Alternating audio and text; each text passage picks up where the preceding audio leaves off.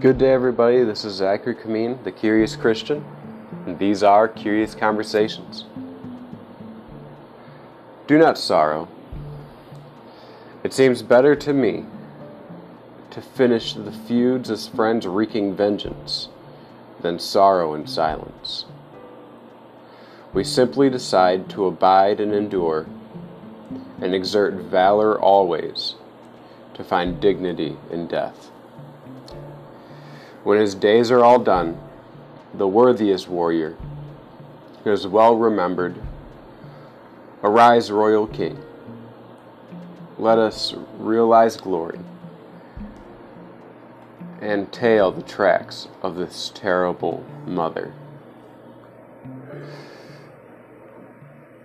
Uh, this is a passage from uh, Beowulf, a translation by Pastor Douglas Wilson. And it is a good reminder from an old Anglo Saxon story, the oldest Anglo Saxon story that I think that we have in at least in its entirety.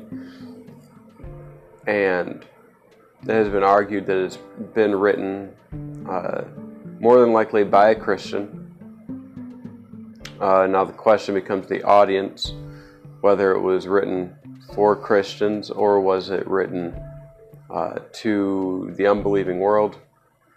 Uh, I would say it's a bit of both. You read it. Uh, I mean, if it's in schools, you can assume that it's a bit of both. Uh, I would say it is written by a Christian who knew who he was talking to, which is everybody.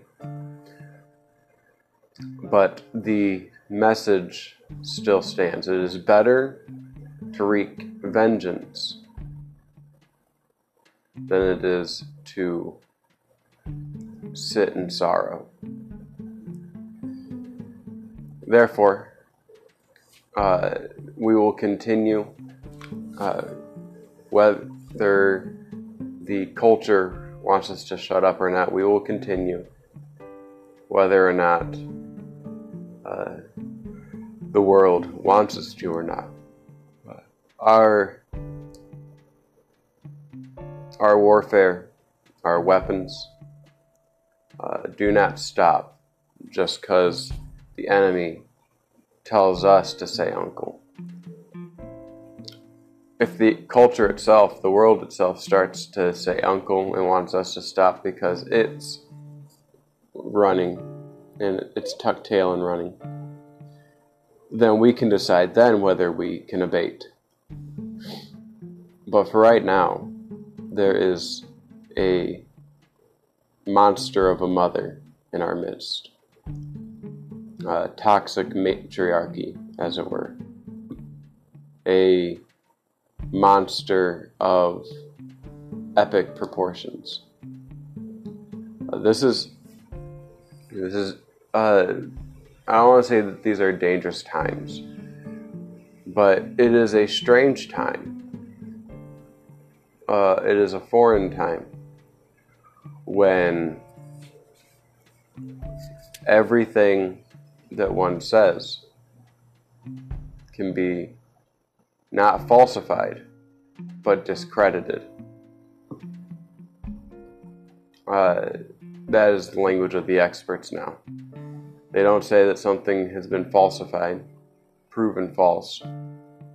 They say it's been discredited, which means that they won't even give it the light of day. They don't take it seriously. Uh, the uh, founders of my country, the uh, American uh, country, the Union of States, is created by Christian men uh, for Christian men. And it was made for no other. Uh, this is the uh, stance of BLM. This is the stance of uh, most anti American and, conveniently enough, anti Christian uh, organizations. usually Marxist organizations. Uh, and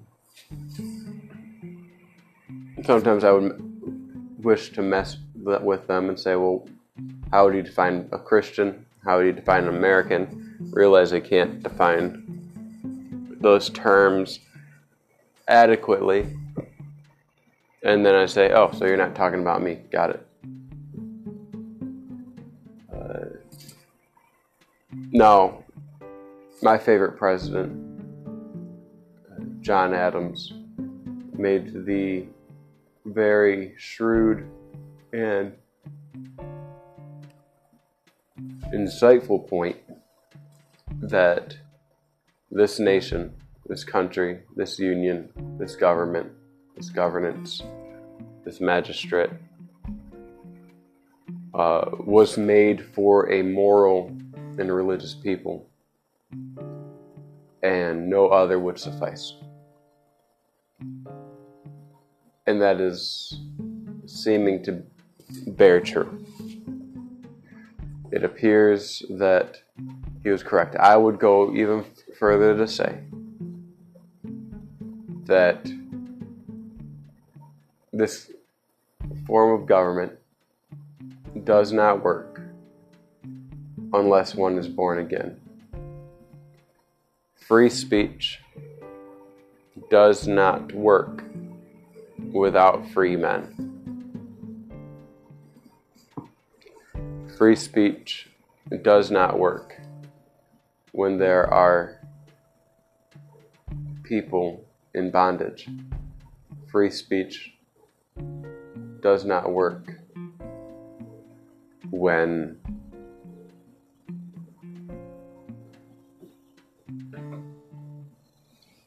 you are uh, considering your flesh in your words. Uh, how how I know this is now we have the term hate speech. Uh, we have the term, which which is uh, the blasphemy codes. Uh, there is no such thing as absolute free speech. Uh, even the most anarchist among us will not appreciate uh, if I started calling them baby killers or uh, uh, hmm, how should I put it? Uh, they, they just won't appreciate if I start using uh, derogatory language. I, I would like this podcast to actually uh, be heard, and I don't want it censored. Uh, you don't want, uh, even they will get up in arms if somebody says something they don't like. And since anarchists tend to think that they are the standard, and they say, just like, well, that's a standard because you are imposing that morality that there is no standard. Uh, and you're like, well, we don't impose it. It's like, okay. Uh, when you see a preacher on the street uh, you're calling people to repentance lest the wrath of God falls them. there are almost always anarchists and their uh, Christian sympathizers who will rebuff uh, this preacher, the street preacher.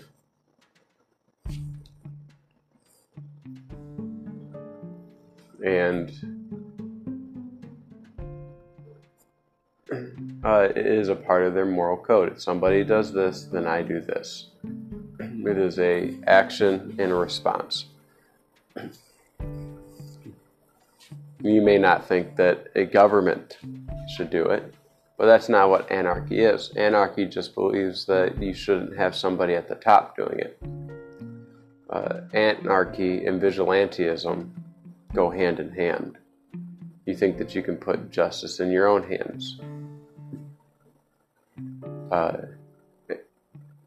and you think that this is morally justified, uh, depending on what your premises are. And you're pushing that morality upon people. Uh, this that's an, a relatively not extremes extreme, but you see it with the riots that happened last summer. Uh, not just the riots themselves, where the rioters uh, saw it as appropriate to destroy $2 billion worth of real estate, merchandise, and people's livelihoods. And justify it for reasons uh, that don't matter in themselves, but the fact that they justify it means that what they're doing is abnormal. It it is something that needs a justification. There are people uh, who are in the media uh, or on news channels on uh, Fox News, CBS, NBC, CNN, MSNBC, all the places, who sought to justify, lessen, uh, somehow explain, explain away uh, the impact and the abnormality and the immorality of uh. Uh,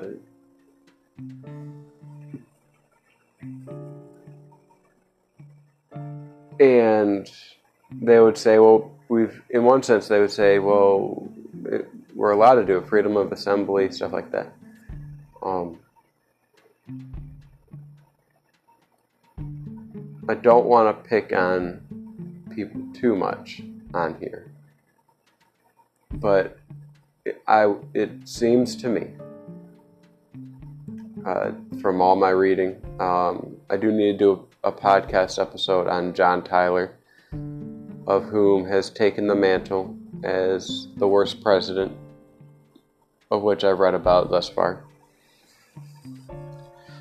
Uh, it would seem to me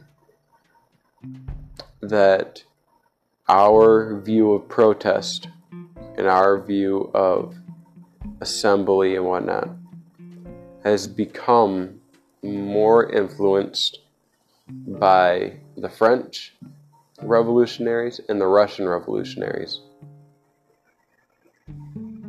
than the American protesters.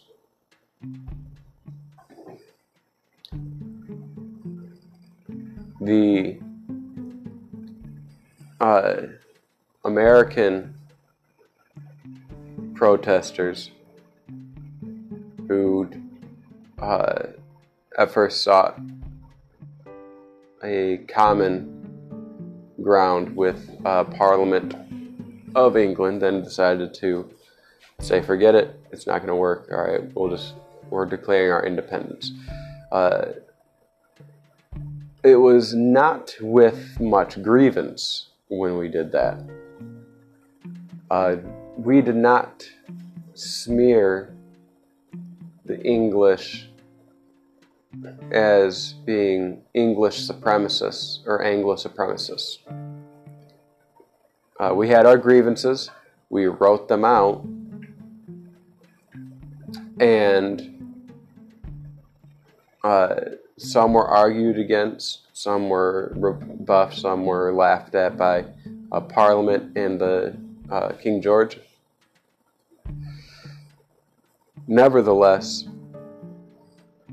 uh, we had sought every avenue, every olive branch, every uh, seeking of counsel, seeking of grievance before we did that, before we went to war. And we did it on our land. Uh, we didn't go to England to and destroy uh, English settlement stuff. we kept the war over here. It was a war of attrition, as it were. Uh, which, in one sense, is different than uh, what happened in France. Uh, France, long before the French Revolution, had a long history of rioting, a long history of violent protests, a long pro- long history of uh, vandalizing property so as to make a point, blowing stuff up. Uh, this is not the American form of protest. Uh, this is not what, uh, which which would also mean that it's not an English form of protest. Now I get that we are a wile, wily and woolly bunch, or uh, cheeky folks here in the states, but we used to uh, check our cheekiness at the protest doors. That's why we have such large town halls, so that we can do town hall meetings. That's why we have such large doors for the town halls, for the courtrooms, for the church rooms.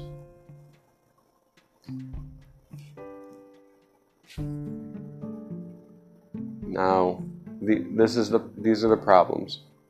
Now, what I, here's what I'm not saying. The action that we are to take to seek cultural change, to seek justice, to seek the betterment of our neighbor and society as a whole is to start with standing against the tyrants. Now, how do you do that? Well, start with not being a tyrant in your own life. How do you govern yourself? Are you uncontrollable? Do you need a tyrant?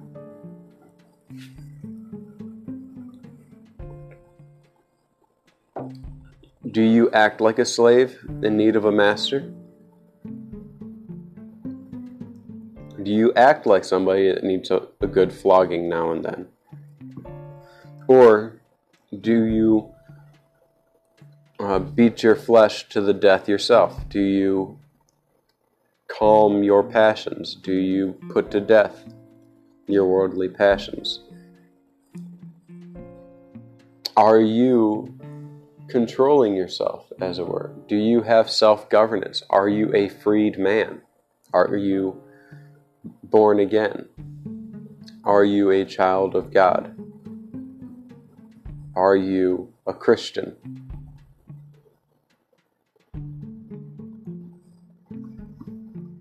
Uh, if the answer is uh, yes to all those things, then uh, perfect.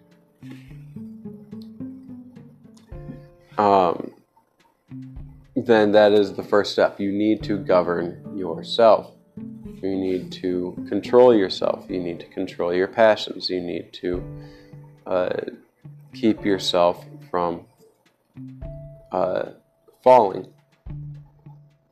Uh, certainly into sin, but but uh, more immediately into lawlessness.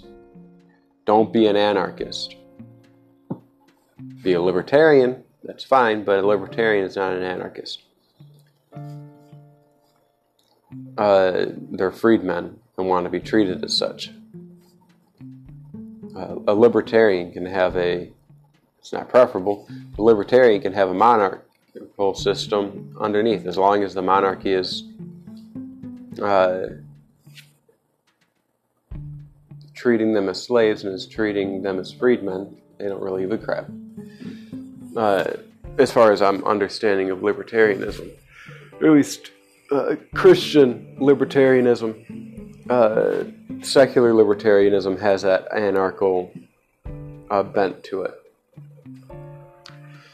Uh, but, I mean, secular libertarians probably deserve a tyrant. The uh, the libertine probably deserves the lash. The libertarian, the freedman,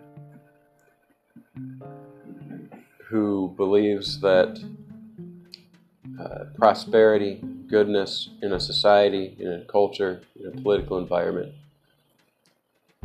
is best founded when all the men are born again, when all the men are freed from sin, when all the men are Christians in Christ, in the way,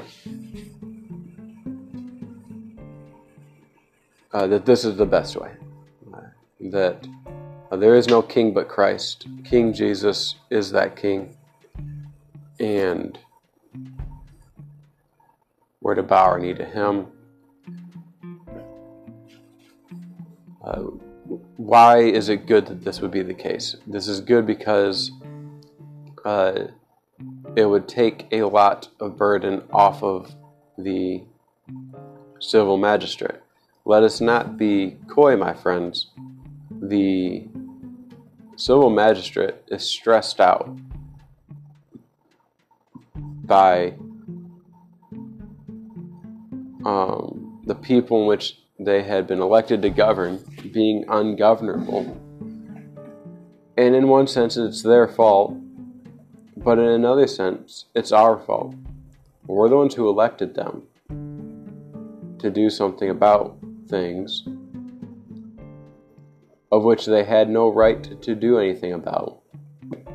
And then we lose our minds when they try to do the things that we elected them to do.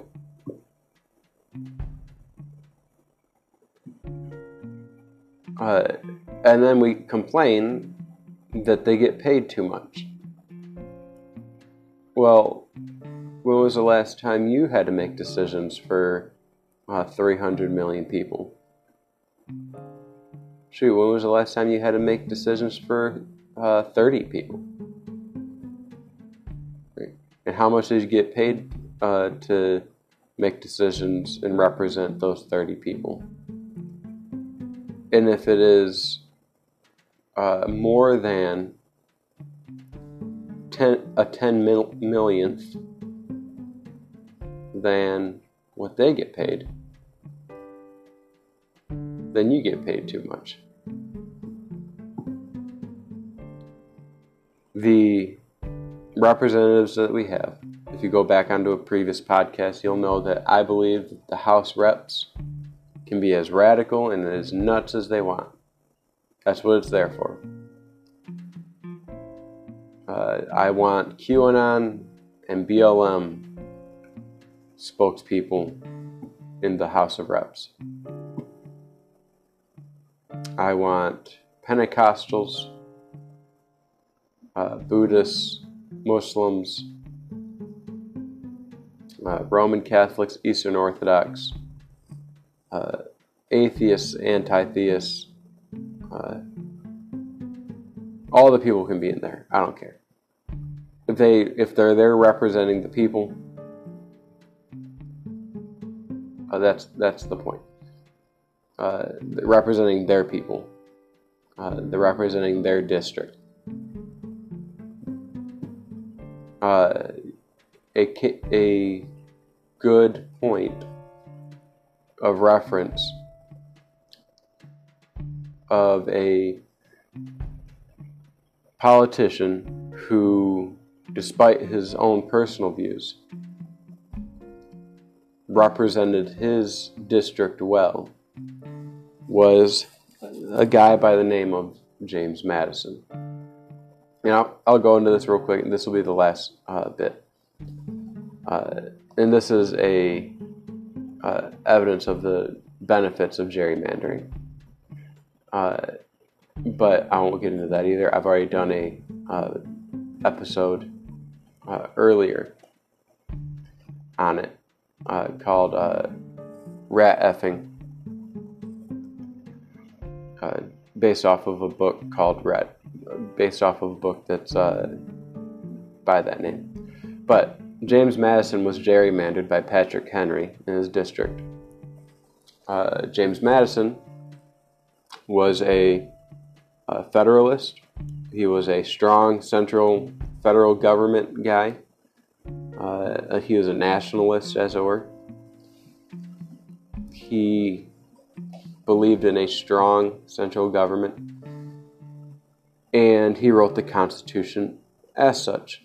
Uh, if you read the Constitution, it has a lot of power in it with the expectation of having more.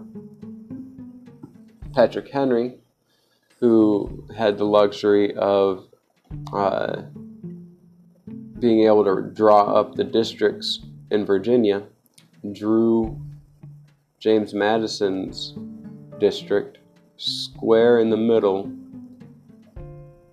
and gerrymandered the crap out of the district so that it was like 85% or more uh, of the people were anti federalist, anti big government, anti uh, nationalism.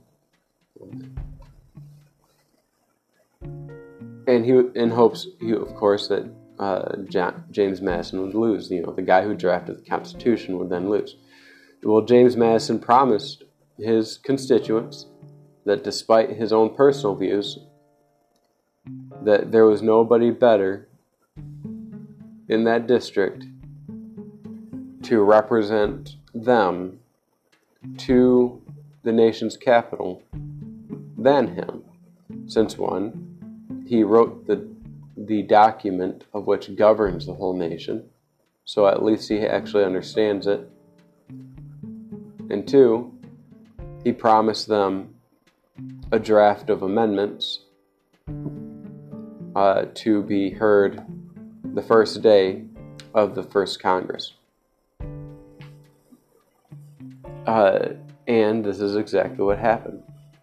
He uh, had drafted, I believe it was uh, 12 amendments, two of which uh, were taken off, and now we have our Bill of Rights. And what stymies uh, the big government from being bigger than it most definitely could be is that pesky 10th Amendment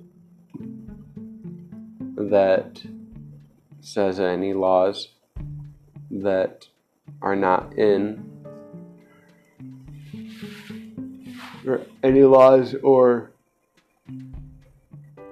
forms of governance that are not in expressly in the Constitution are to be uh, given over to the states. The states are to decide on them.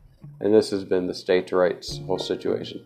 And people roll their eyes at it. It's like, well, you want to roll your eyes at it, well, then that means you have to get rid of the 10th Amendment. And there's people that would love to. But until there's, as long as there's a 10th Amendment, uh, thank you, Patrick Henry. Give me liberty or give me death.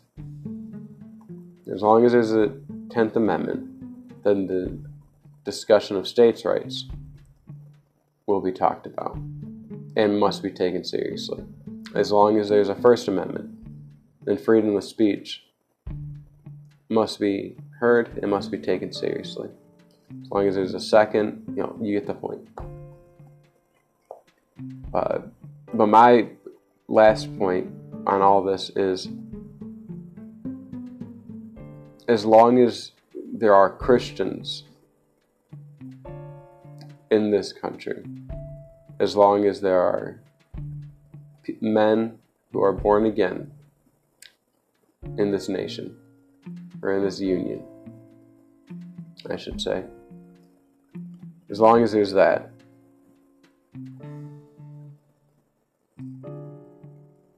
Then we can continue with the foundations. But as I believe Isaiah puts it, if the pillars are shaken, then who can stand? Take care, guys. Blessings. And as always, drink your coffee. Come to Jesus. Take care.